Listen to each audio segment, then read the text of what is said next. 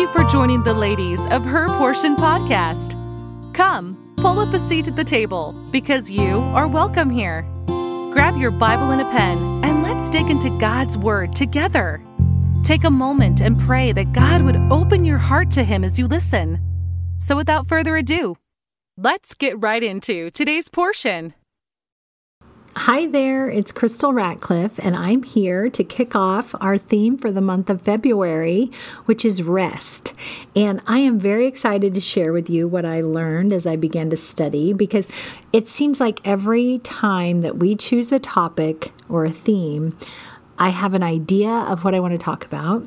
And then as I begin to study, the Lord changes my mind. And that happened again this time.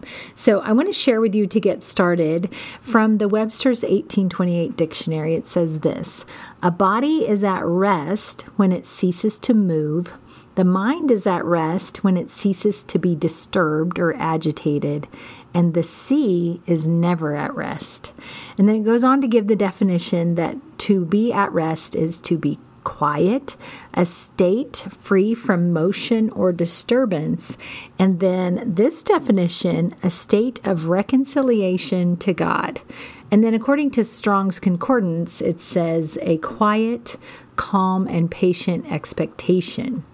So, the first mention that we can find of rest is, of course, in Genesis chapter 2, 1 through 3. It says, Thus the heavens and the earth were finished, and all the host of them. And on the seventh day, God ended his work which he had made, and he rested on the seventh day from all his work which he had made. And God blessed the seventh day and sanctified it because that in it he had rested from all his work which God created and made. Of course, we know that God did not rest because he was physically tired. This would become an example to us and a picture of the rest that would eventually come through Jesus Christ, our Savior. Notice that he blessed the seventh day and sanctified it.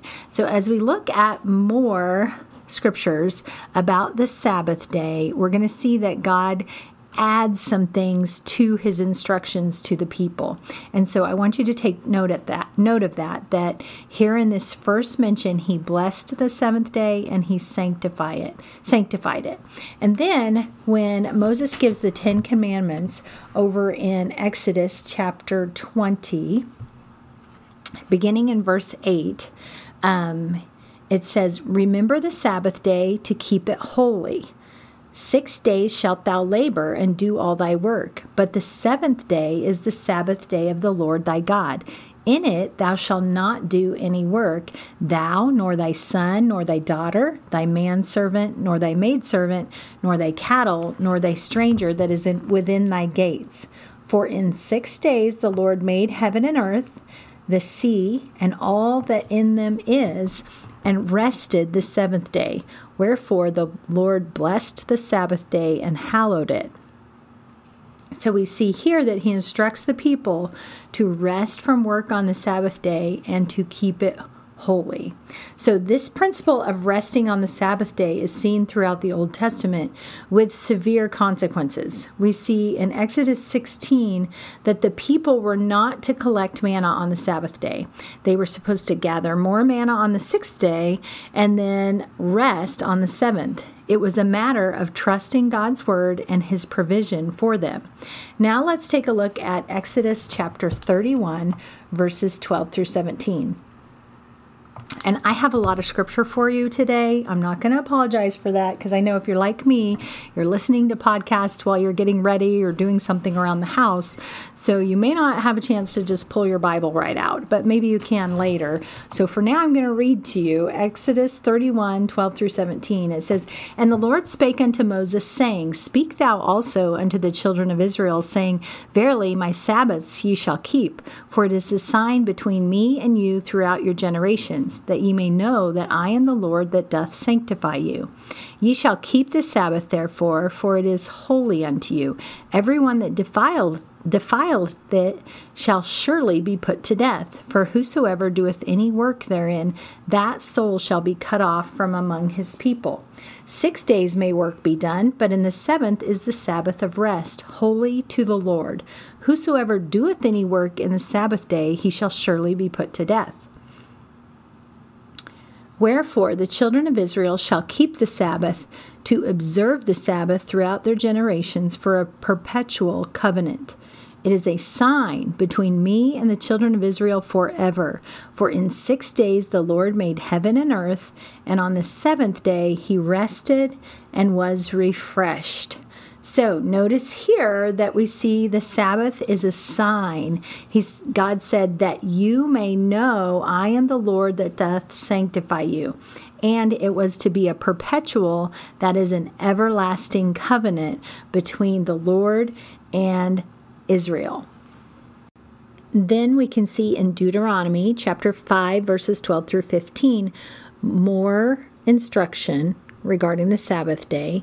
And I'm just going to read verse 15 this time because this is the part that the Lord is adding to those instructions. He says, And remember that thou wast a servant in the land of Egypt, and that the Lord thy God brought thee out thence through a mighty hand and by a stretched out arm. Therefore, the Lord thy God commanded thee to keep the Sabbath day.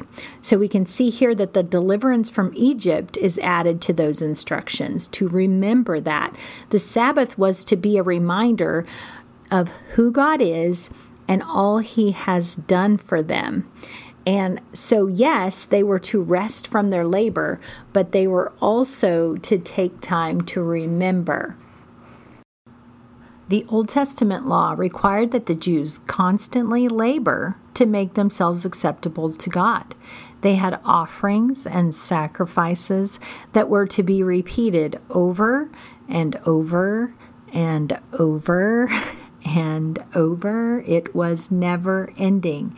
However, there was a promise of the Messiah, Jesus Christ, who would come and he would bring permanent rest. And I am so thankful for that. Hebrews 10 Verse 10 says, By the which will we are sanctified through the offering of the body of Jesus Christ once for all.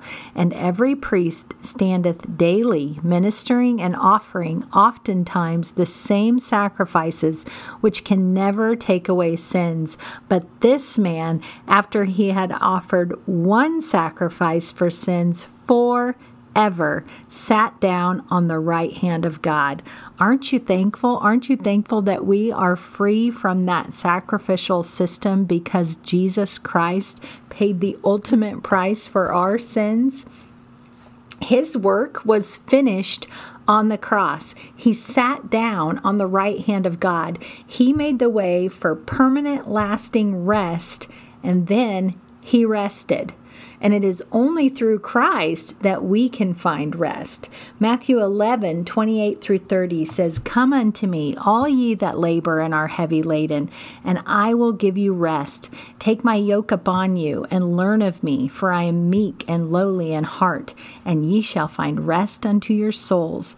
For my yoke is easy, and my burden is light. God offered his rest to Israel in the promised land. We see that in Exodus chapter 33. But they doubted his word and refused to enter into his rest. Hebrews chapter 3 and 4 talk about that.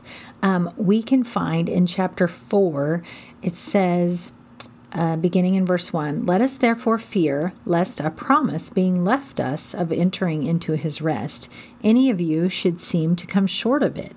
For unto us was the gospel preached, as well as unto them, but the word preached did not profit them, not being mixed with faith in them that heard it. For we which have believed do enter into rest. And so we have to believe to enter into rest eternal rest with the Lord, knowing that we have an eternal home in heaven. Um, and that is only through Jesus Christ our Lord. But we are also offered rest here on this earth as we live out our daily lives in the midst of this world. Remember that definition from the beginning a quietness, a calmness, patient expectation. So, as we are living here uh, in this world, we can have a quietness and a calmness because our hope is in Jesus. We have a patient expectation for his coming, and we can look to that and be at rest, believing that everything that's going on in our life right now is for his purpose, for his will, and for our good. And we can trust that and believe. So, really, rest is connected with believing. We can't have rest if we don't believe God.